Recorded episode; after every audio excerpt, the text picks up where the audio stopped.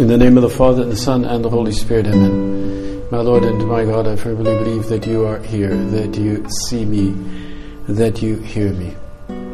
I adore you with profound reverence. I ask your pardon for my sins and the grace to make this time of prayer fruitful. My Immaculate Mother, Saint Joseph, my Father and Lord, my guardian angel, intercede for me. We have a powerful phrase that is uh, in St. Luke that appears very, very short in, in Latin that our Lord says about his mission. He says, Ignem veni mittere in terram. I have come to set the earth on fire, and how I wish it would were already blazing. Ignem veni mittere in terram. And uh, the Lord then talks about this baptism with which he is to be baptized with and uh, how great his anguish is until it is accomplished. He says, Then, do you think I have come to establish peace on earth? No, I, I tell you, but rather division.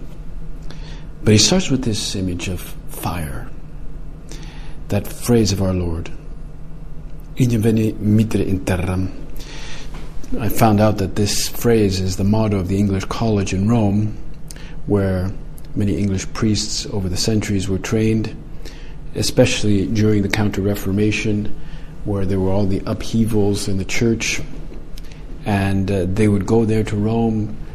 They would hear, you know, the music of Palestrina. They would see all the great art of Michelangelo and Raphael, and the architecture of Bernini. And then, very often, after having been formed in Rome, they would they would have to travel in disguise to their home country, to England, to serve the Catholics there who were in hiding. I mean, all Catholics were in hiding. It was basically illegal.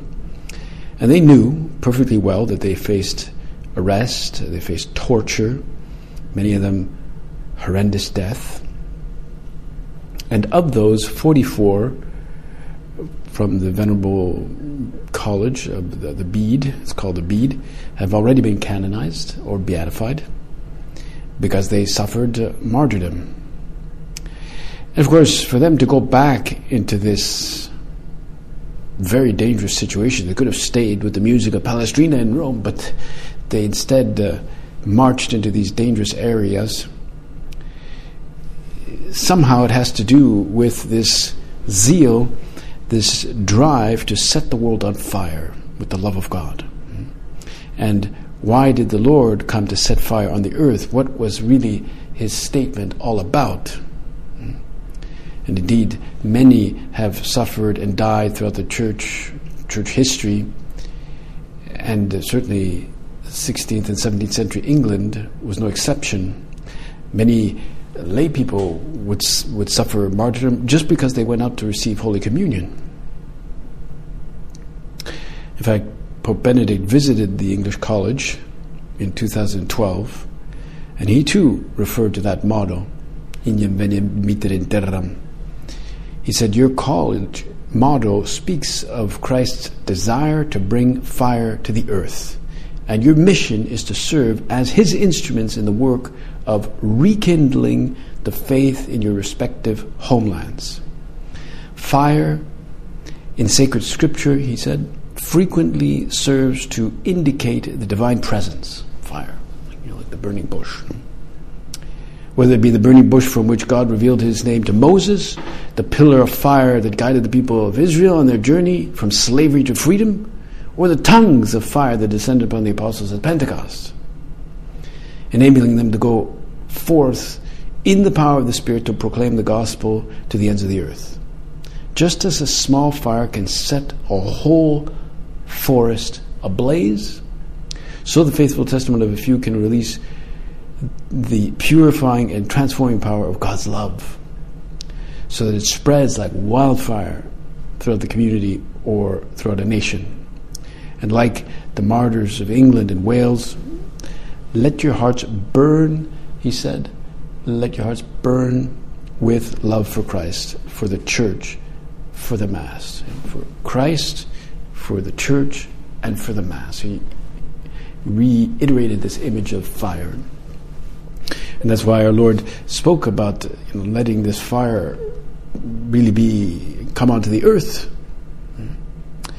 And uh, and then he said, you know, offer them living water of the living water of the Christian faith, and point them towards the bread of life, so that their hunger and their thirst may be satisfied. Above all, however, light, let the light of Christ shine through you by living lives of holiness, following in the footsteps of many great saints of England, of Wales, holy men and women who bore witness to God's love, even at the cost of their lives. It's a beautiful invitation that Pope Benedict gave to the English College. And it reminds us, of course, that we too want to set fire to the earth. We too want to be apostles. We too want to have that zeal for souls zeal for souls that will lead them to love for Christ, for the for for the Mass, uh, you know, and uh, just hunger, just this hunger for the light of Christ, for for real holiness. And of course, the Lord uh, doesn't leave us all alone. He he transforms the apostles and he transforms us, as he said, speaking about the apostles. For their sake, I consecrate myself. And our Father taught us many times that we are like, like good wheat in the wounded hand, this image, uh, wheat in the wounded hand of the divine sower. And there he soaks that wheat with his redemptive blood, making us really capable of prodigious fruit, fruitfulness. And then he throws it into the furrows of the world. And uh, we are like that wheat. But we have to have apostolic zeal. We have to be on fire. We can't be just bland and uh, just taking care of our own little things without real zeal. We can't be wishy washy or, or lukewarm. And so, what is this apostolic zeal exact, exactly? There is the idea of apostolate and doing apostolate, or we call it evangelization, of course. But it's not just apostle, it's also zeal, a kind of divine craziness that we have to have. And as you know, in a way, our, our Father speaks about the symptoms. You know, you, know, you, you, you, have a, you have a disease or something, you look at the symptoms. What are the signs of it, right? What, what are the symptoms of this zeal or this divine craziness? Our Father outlined three fundamental ones hunger to know the Master, constant concern for souls, and perseverance that nothing can shake. See, they, they have their different roles, and we have to seek to understand them. So, per, you know, hunger to know the Master, constant concern for souls, and then perseverance. No matter what, we, we don't get frightened off.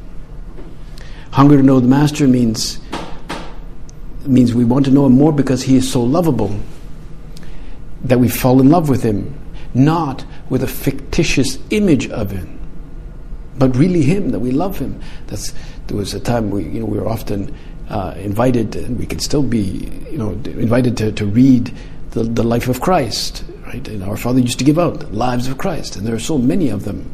This is what Pope Benedict did, and of course, many before him have done the same thing. Just to know the lovable figure of Jesus Christ, but have that hunger, not to be satisfied with a kind of a stale, basic image. That mystic I was telling you about from Austria, Maria Simma, she was um, she was asked about by this journalist about confession, and you know, the journalist asked her, so, "What do you say to people who just say, well, I just, you know, I, I, I just hear always people saying, well, I just go to confession directly to God. I don't have to go to the conf- confession. I don't have to confess my sins to a priest. I'm too embarrassed to tell a priest my sins, so I just confess myself directly to God. And so, what do you say to those people? She asked her. And um, well, she gave her some answers from Scripture. Of course, obviously, our Lord instituted the sacrament of reconciliation. He breathed on the apostles and so forth. But, but um, she said that uh, in her experience, many people do really feel a direct sense when they go to confession that they are actually speaking directly to Christ. And the, the journalist kept pushing her, saying, "No, no, but the, the, everybody knows that in the confessional, there's just an old priest there. You know, he's an old guy. They know who it is, and they're ashamed to tell their sins to that priest. They picture that they're going to be saying."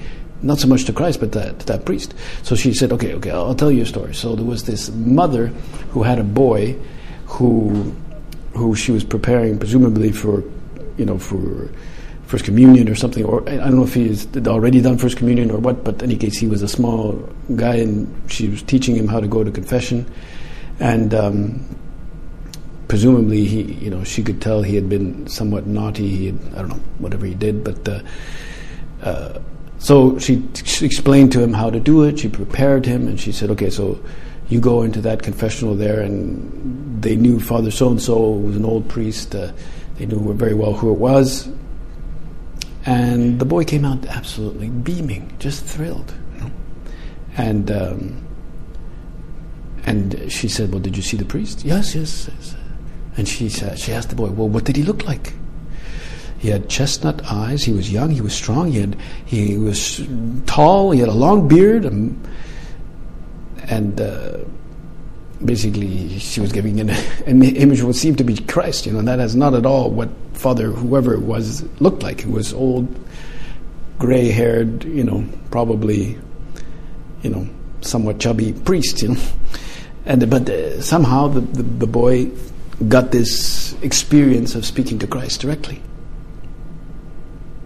Obviously, this is who knows if this is true. Or this is just personal experiences, but. Um, but there's this hunger to know the Master. Then the constant concern for souls. We have to seek really to have that concern. And for that, we well, we have to end up overcoming our own egotism or our love for our comfort and our our fear of suffering or the things we want for ourselves. The we, we, could offer for souls the aches and pains that we have, our own tiredness, we can offer those little small things or bigger things for their happiness. But you know this concern for souls. Am I eager? Am I a person of initiative? Am I a person of initiative with souls, or maybe just passive? Do I let other people organize things? Um, you know, we really have to have that. Like, I don't know what year exactly this was, but there's one year where our father went to uh, France, and uh, he went to a place called Abrinville, a small town near near the town of Etampes, and um, they had found uh, like a house there in the countryside, and he spent some time there in France. And um, but while he was there, he didn't have a single glass of wine. He only had mineral water and someone asked him if he disliked French wine. And he answered, Well, even though the French wines are very, very good, the only thing that I'm interested in right now are souls in France. And, uh, you know, how he would say that all, every soul is worth all the blood of Christ. He, he had this constant concern for souls.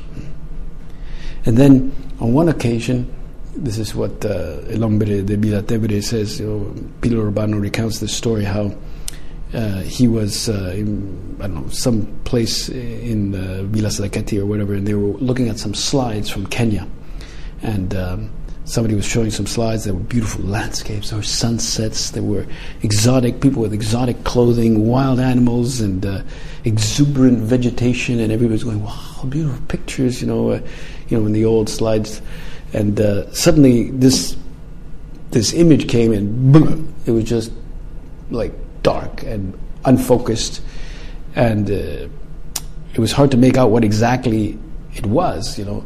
But turned out this the slide, as used to have slides, it was kind of either jammed in there with another one, and you just couldn't make out what it was. And it was just like big, massive black thing and somebody said, "Is that a large rock? What is that? Is it a tree trunk? Is it an animal head? What is it?" And uh, they were all, you know, speculating as to what this could be. And uh, the person in charge of the projector was saying, oh, "Let me get this in focus." Let me, look. And they were trying to get the thing in focus, and then um, our father wondered aloud himself. He says, "What is it? A plant? Is it an animal? Is it a tree? Is it a person?" And uh, several voices were saying similar things. And finally, it came into focus, and it was a it was a, a black, rugged-looking human figure that could be seen. But then they said, "Is it a man? Is it a woman?" and um, they were also, you know, asking these questions. And our father said, "Well, that's the line he said: is it, whether it's a man or a woman, it's a soul. it's a soul, no?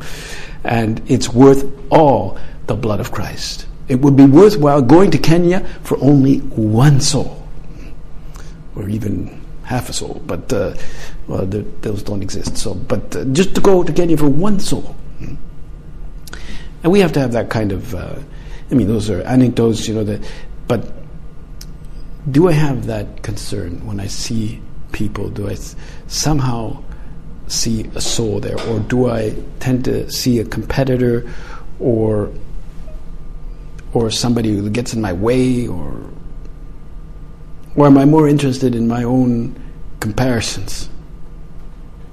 So it's this hunger to know the Master, this constant concern for souls, and of course, perseverance, as he would say in the way, a perseverance that nothing can shake.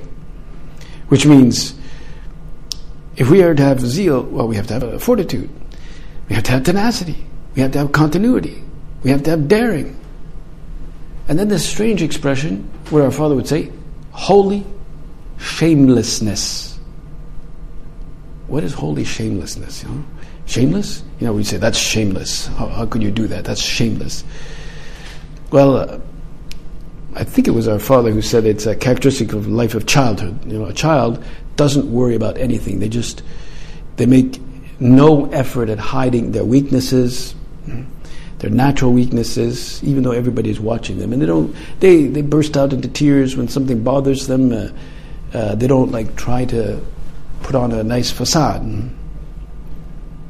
Well, our Father would carry that. That's at a human level, but he would carry that to the supernatural level.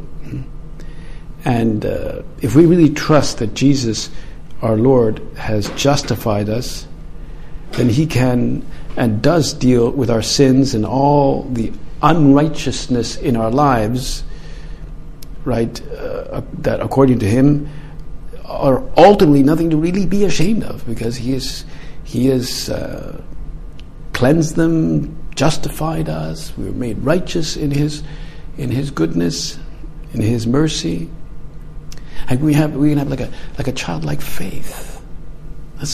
something like what this holy shamelessness is as we go about the day, try, just trying to please the one who loves us. And um, and when we allow our lives just to be by, uh, manipulated by what may appear shameful, when we're, we're, like when we're more concerned about what others, what other people might think about our behavior, or how they might like us or not like us, then we, well, we've started to lose our freedom in Christ. If our, what's going through our head, well, they like me? Do they, do they think I'm good? Do they think I'm smart or whatever? They, we get kind of shackled by these anxieties and these fears, and uh, you know, our focus is lost, uh, and uh, we don't think like children of God. And th- in in that state, if we're habitually in a state of wondering, uh, did I do a good job? Did they like me? Um, I don't know, it's hard to persevere in that. Nobody can go on in that, right? Nobody would, who would want to do that, right? That's why we have to move really. Perseverance is not based simply on our toughness or tenacity. I mean, it brings us that, but it really rests on uh, a supernatural vision based on God's mercy and His goodness. So, as we as we meditate on this, we have to ask the Lord for that eagerness for sanctity, which brings with it true apostolic zeal. Somebody in the work who, who was very passive in their in their apostolate. Just never talked about apostolate in spiritual direction. Just never thought whatever. I, you know, never came up with anything. You know, they would be in a fragile state, and and so well, we can go to uh, Blessed Alvaro. As you know, in 1975, he was elected. Uh, at that time, he wasn't prelate, but he was the president general of Opus Dei and it was 1975 in September. He he wrote, I think it was his, he wrote already a letter uh, in June, you know, or July or something of 75, recounting the whole episode of the death of uh, our father. But but then he he wrote a longer one in September, and it was a beautiful letter recounting all the, his memories of our father, his life, and his personality, and so forth. And uh, and now, of course, he understood the responsibility that he had, that he had to articulate the spirit of the work, he had to safeguard it. He realized that he had been given this grace to have lived with a saint, and um, and that uh, you know that he said we have to make use of our talents because uh, the devil is ravaging through God's vineyard, and and so he said he used that image from the gospel that in Jesus' bank, uh, par- banquet parable, you know, the, the story of the of the the king who invites all these people to the to the banquet.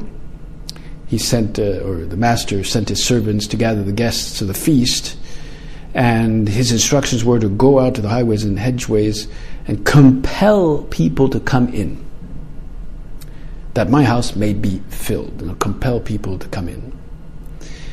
So, what that's the in, in Latin, compelle entrare. And so, Blessed Alvaro would comment that phrase. Well, what does that really mean? If, if there's an apostolic zeal, what does it mean? How do you understand that? He says, well, we must really practice the compelle entrare first of all with ourselves. With ourselves.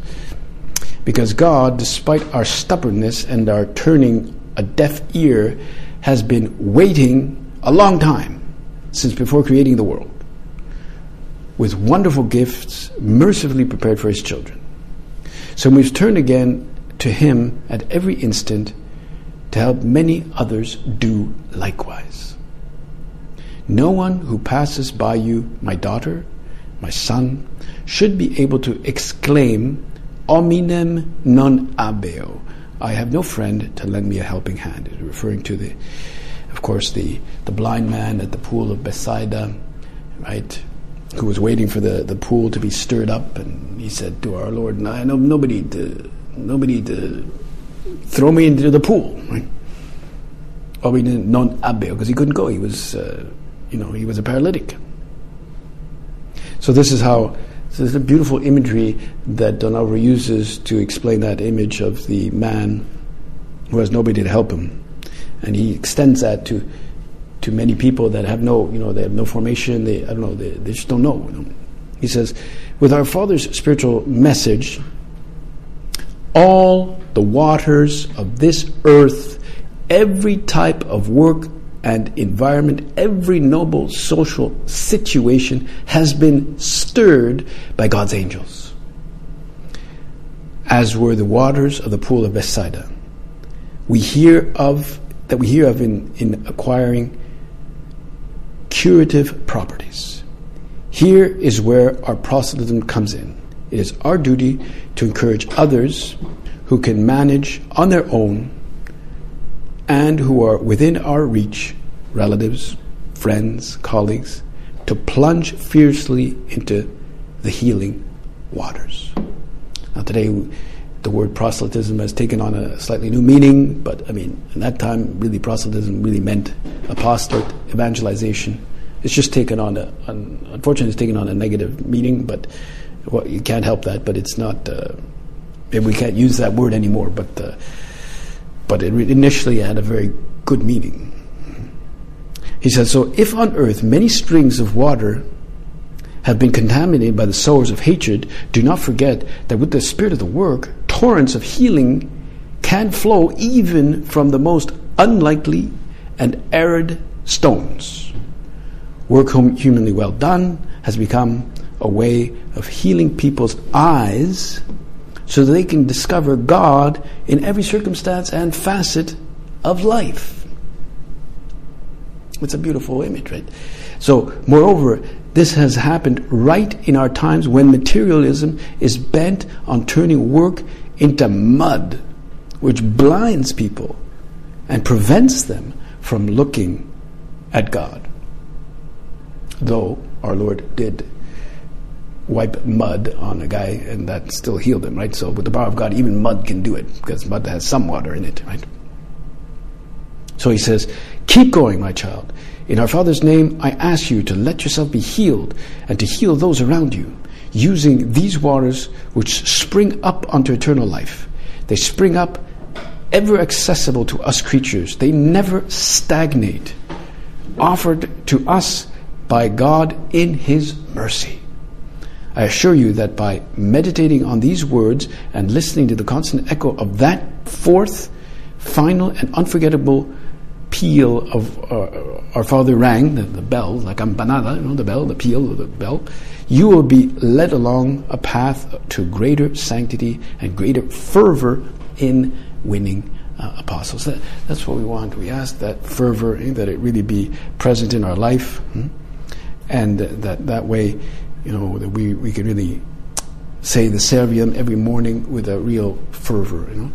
And ultimately, it's about making not making, but inviting others to be happy. You know, making sounds uh, forcing or something, but you know, we are happy. We want others to be happy. We want others to share in that happy. If we were not happy, well, then we wouldn't share. We wouldn't want others to share that unhappiness. And our, our Blessed Mother, of course, she was extremely happy to be the Mother of God, or you know, to have that role to play. She'll intercede for us, right, so that that zeal really become perhaps more apparent now, more uh, incisive in our life, especially as we transmit that joy of being sons and daughters of God. I thank you, my God, for the good resolutions, affections, and inspirations you have communicated to me in this meditation. I ask you all to put them into effect. My Immaculate Mother, Saint Joseph, my Father and Lord, my guardian angel, intercede for me.